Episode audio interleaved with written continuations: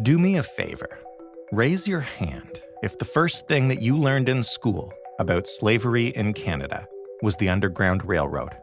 Now, keep your hand in the air if that was also the last thing you learned. Earlier this year, police killings of unarmed black people and the resulting protests across the world showed us just how unequal our society still is. But even then, even as protesters took to the streets in Canadian cities, some people were quick to point out that we're better than that, that it hasn't, historically, been that bad in Canada. And really, hasn't it? Or have we just not been taught enough about it? So, what we want to try to examine today is what happens beyond the obvious when we neglect the ugly parts of our history. We know by now, or at least we should all know by now, that it means we still wrestle with injustice and racism and violence. But what about the smaller legacies that Canada's history with slavery still has in this country? Legacies like, say, the reaction that many interracial couples still get from police, from people on the sidewalk in this country today. We've seen the legacy of slavery in police violence and in the protests that follow it. But there's an invisible legacy too. And are we going to confront that or not?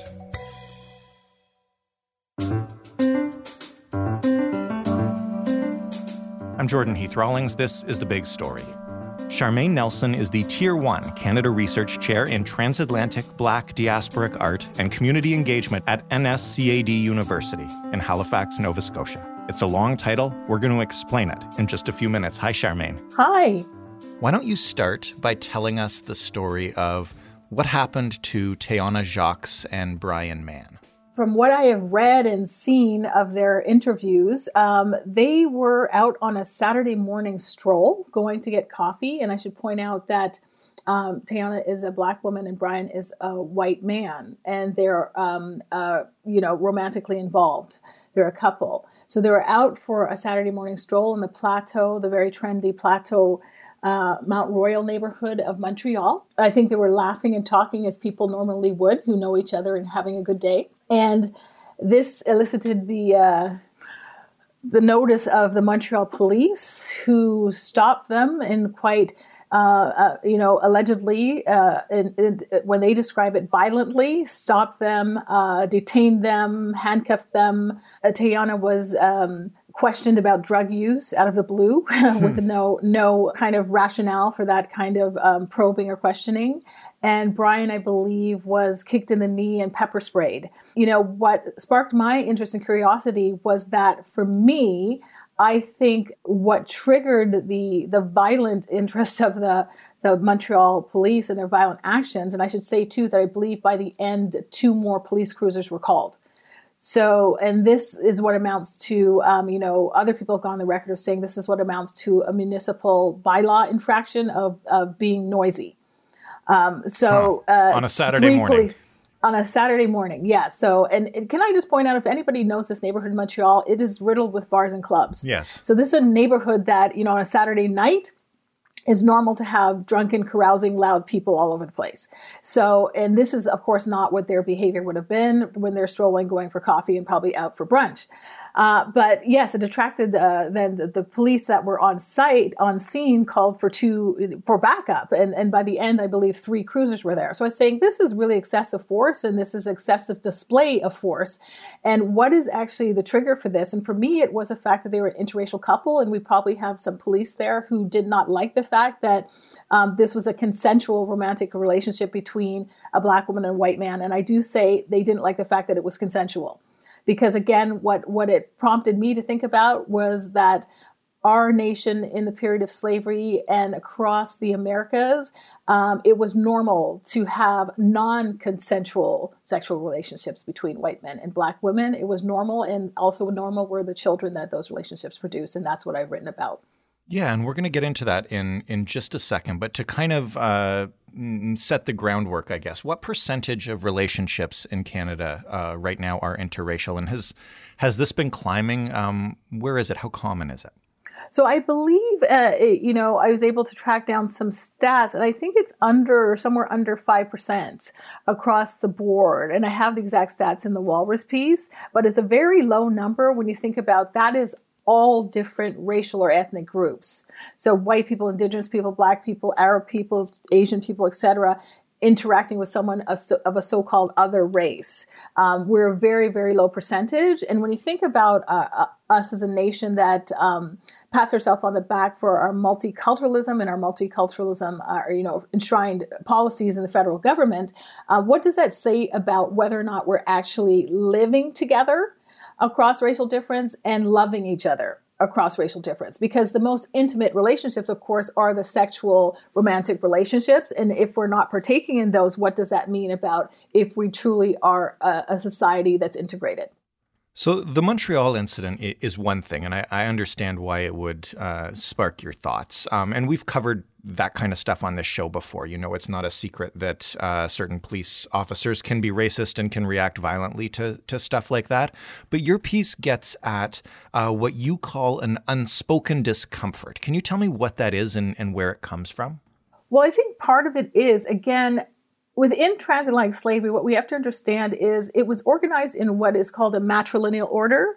And what that means, Jordan, is that uh, deliberately slave owners and um, the colonial elite, um, you know, created, you know, rules and regulations and enshrined in law the fact that any child born to uh, a black enslaved female was born a slave and took her status, not the status of the father. And what that did was incentivize rape and sexual coercion because white people understood that to impregnate a black enslaved female was to make yourself more property.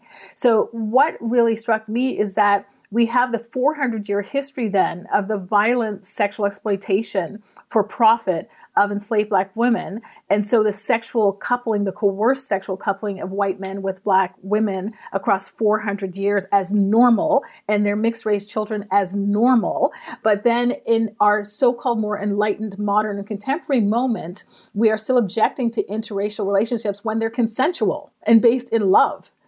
So this to me is, is, you know, deeply connected, right? Why is it that it was okay for us uh, in the period of slavery to own human beings and to exploit their mixed race children and to understand the sexual relations, the coercive sexual relations from which those children were born? But, um, you know, when we see a loving cross racial couple, we lose our minds so, what does that actually speak to? I think it speaks to the fact that in Canada we don't know this history, and we're dealing with a history that's not just been ignored, that's but but has been um, deeply suppressed and sublimated, if you will.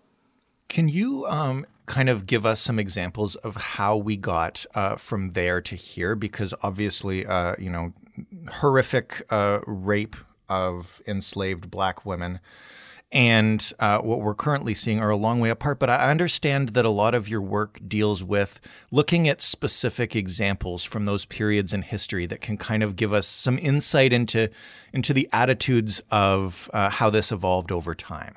Right. So, and I do lay out some specific case studies, and I, I really, you know, Jordan purposefully uh, drew on um, several Canadian case studies because yeah. what I want to drive home to is the point that these histories of transatlantic slavery are Canadian histories. You know, under the French and the British for 200 years or more, uh, slavery was practiced in the regions that became our nation. So, yes, yeah, so one example, of course, would be I was contemplating a fugitive slave ad, and I should just first say what those are yeah. because most listeners might not understand. Across the Americas, wherever you had a printing press and slave owners, you will generally find then uh, newspaper ads that were printed about slavery. And those ads are generally in the form of ads to sell a human being, uh, and they would be auction ads or slave sale ads. And ads for an enslaved person who resisted through flight, meaning someone who ran away. So, those are the ads that I'm studying now, actually, uh, in Nova Scotia, Quebec, and Jamaica. So, fugitive slave ads then are very, they're mines of information, Jordan, if you will, for us as scholars today. Why? Because enslaved people, if you can imagine, they were deliberately kept illiterate because slave owners understood that knowledge is power. And the last thing you want is for an enslaved person to pick up a newspaper from your office desk and understand that there's a revolution going on in Haiti. Mm, yeah. And the enslaved people have taken the colony. That's not the kind of information you want enslaved people to, to be able to, uh, to get their hands on and to, to know and digest. So, um, not only that, slave enslaved people were also materially deprived. They're deprived in terms of nutrition. They're deprived in terms of lacking access to health care. Across the board, every aspect of their lives, including their sexuality, was c- controlled by their owners. But because their owners were so desperate to get them back when they ran away, because literally they were property under the law, they were considered chattel or movable personal property the owners, when they fled, would print notices that were extraordinarily detailed, uh, listing things like their first names, because usually your last name was the name of the slave owner, the clothing you were wearing, the manner, your mannerisms, the languages you spoke, any skills or traits, um, if you were had were scarred with, for instance, smallpox scars on your face, all kinds of things. So we can now mine that information. Hmm. So one of the ads that um, I was looking at was one um, published in, I believe, 1787 for an enslaved woman named Bet. And why Bet really jumps out and just tears at the heart is because of, I believe, about 50 ads that have been uh, transcribed by uh, um, the, the slavery studies scholar of Quebec, Frank Mackey. Um, Bet's is striking because on, there's only six uh, winter escapes for Quebec, for the province of Quebec. And you can imagine, this is just, you know, people would guess that, of course, in a place like Canada or in a temperate climate, enslaved people would have fled less when in the fall right. and in the yeah. winter because it's going to be harder. There's ice and snow accumulation. You might not have proper clothing to, to be exposed for a long period of time, etc. But Bet is fleeing in, in early March and she is, quote, big with child and within a few days of her time. Hmm. So she's fleeing uh, in the dead of winter and she's fleeing when she's in her third trimester of pregnancy. So, right away, as a scholar or as a human being, you know that something very horrible is going on in that household for her to dare to try to escape right. in that moment. And one of the things, then, in the context of this discussion we're having, that I that I had to think about was she was owned by two white men who considered themselves or were West Indian merchants, meaning that they were trading in um, slave produced products like rum, sugar, and molasses and bringing them into the province of Quebec. And so, one question we have to ask is Was one of those two white men the father of her unborn child? And was then, as was normal, the context of her impregnation then a violent one? Was she escaping um, a, a, context of sexual violence? And was the unborn child in her womb actually a mixed race child who was fathered by one of her slave owners? And this was just absolutely, Jordan, normal in the period of transatlantic slavery. Do you think that part of the reason that we still have uh, the unspoken discomfort with interracial relationships in in so many places in Canada is because, like, I haven't heard uh, many stories like this, or at least certainly when I have, they haven't been placed in Canada. You know, it's mm-hmm. not um, it's not a part of the curriculum generally, and and so yeah. to hear this is is it, it, wouldn't be shocking if you were telling me these stories out of the the southern United States, you know, but it, it's kind mm-hmm. of horrifying to hear about it happening in a Quebec winter. Oh, absolutely. And here's part of the thing we're up against. So, quite literally, I, could, I know all the other scholars of slavery studies, who, whether they're based at a Canadian university or, or at another university like um, an American university. There are absolutely living, probably about five or six of us who write frequently and teach frequently on the topic of Canadian slavery who have jobs at a university where we have access to right. undergrads, MAs, or PhDs. So part of that is that Canadian academia hasn't then institutionally said this is a topic worth teaching. We want to hire more people like a Charmaine Nelson who has a capacity to teach and research in this way. So what that does is a knock-on effect of that, Jordan, is how many MAs and PhDs will I be able to train in let's say a 30 year career? And then i train outside of just canadian slavery. I also do tropical slavery. I also do the black diaspora etc so how many of those students will come to me wanting to be supervised specifically in some aspect of canadian slavery and how many of them will stay in the field and produce literature on it right? So yeah. part of it is we're up against it because without Canadian academia recognizing this as a legitimate area of study, then the knock on effect is people like myself are not employed and people like myself don't have access to students and on and on.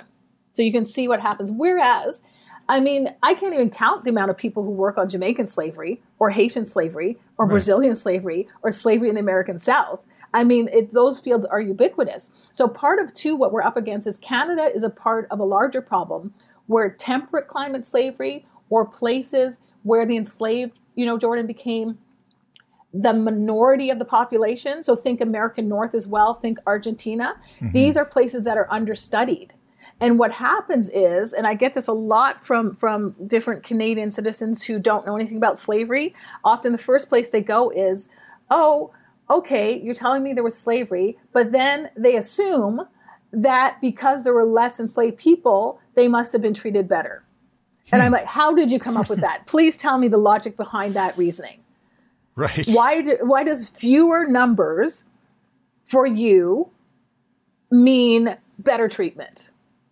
Right? The benevolent slave owner myth. So this is part of what I'm already I'm always trying to to get people to unlearn things. I don't even know where they learned it. I don't know how they came up because most people have never had a class or even a lecture, heard a lecture on Canadian slavery. So these are often things that they're fictions that get dreamt up by people.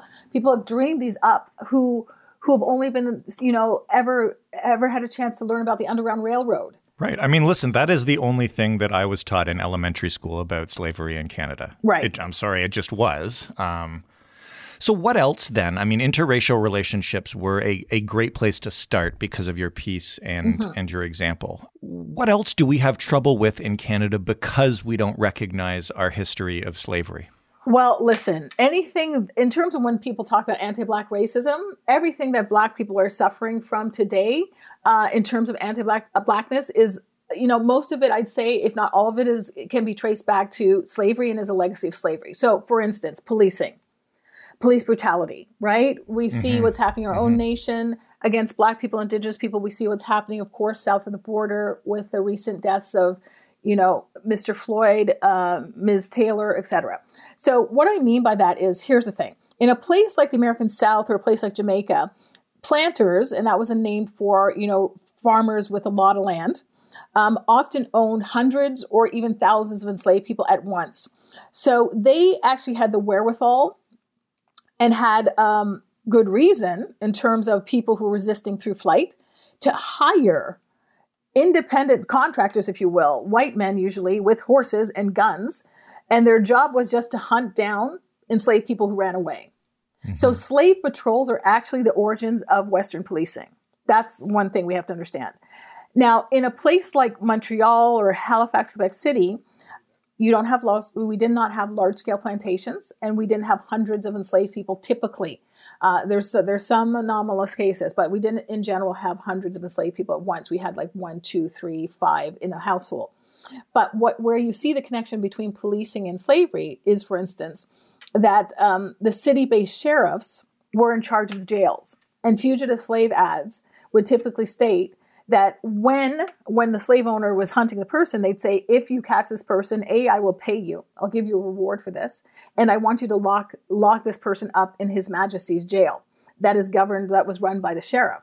So the sheriff's hands were all over slavery in terms of being the ones who would have to then orchestrate the capture and the re-enslavement of these um, people who were running away and resisting and trying to get their freedom and the sheriffs also had their hands in slavery because they were in charge of bankruptcies. So when a slave owner went bankrupt, and this is the bluntness of the objectification of the enslaved, enslaved people became just another object in the estate that was sold on or passed on to the people who were owed by that bankrupt person. And the sheriff is the one who had to orchestrate all of that. So, so you know, to answer your question, policing today and the objectification, the violence, um, you know, the the the expectation of a lot of um, police that we uh, as Black people should blindly obey them, blindly obey them, whether or not we understand that in the moments of their interaction with us, that there's a violence or perhaps our death may may occur. This all goes back to the context of slavery and our objectification or reduction to chattel. So, how do um, you know? You're not going to fix it, uh, but how do you how do you start changing it? You know, how do you begin the process of making sure there are more people like you studying this that that I don't just learn about the underground railroad or my daughter doesn't learn that when she goes to school like what kind of uh, institutional movement needs to happen I guess Right. Well, hopefully then I'm part of that answer because I have just left McGill after 17 years. I've taken up a new position at NSCAD University in Halifax. Uh, and it's it's actually quite wonderful because it's an art and design university. It started off as a college and became a university. But uh, part of my research chair here is that we're also able to win an infrastructure grant from the federal government. very grateful to, for that. And that means that I get to build an institute of my choice, Jordan. Hmm. And my choice was to build an institute for what? The study of Canadian slavery. And why this is so huge is when you name something, people know it existed. So to put the name like the Institute for the Study of Canadian Slavery on an institute means that people now have to acknowledge that it was real, that it happened, and what? That it was wor- it is worthy of study, that it is worthy of research, that production should and can happen around this 200 year history. And you can, Jordan, you know, it's unimaginable, it's unfathomable how many individual stories are buried in the archives in various Canadian provinces because what we're dealing with too in, in Canada is slavery occurred from Ontario eastward. So Ontario, Quebec, New Brunswick, Nova Scotia, PEI, and Newfoundland. So think of all the stories in all those archives and libraries, all those manuscripts, all the printed documents that we have yet to explore across those various provinces. Well, I cannot wait to hear some more of those stories and hopefully to see them spread uh, more widely across Canada. Thank you so much, Charmaine, for taking the time today. Thank you. Thank you for having me. That was Charmaine Nelson, and that was The Big Story. You can find more at thebigstorypodcast.ca. You can also find us on Twitter at TheBigStoryFPN. You can email us anytime, TheBigStoryPodcast, all one word, all lowercase, at rci.rogers.com. And of course, wherever you listen to podcasts, you can listen to us there. You can rate us, you can review us, you can subscribe for free and tell your friends. Thanks for listening. I'm Jordan Heath Rawlings. We'll talk Monday.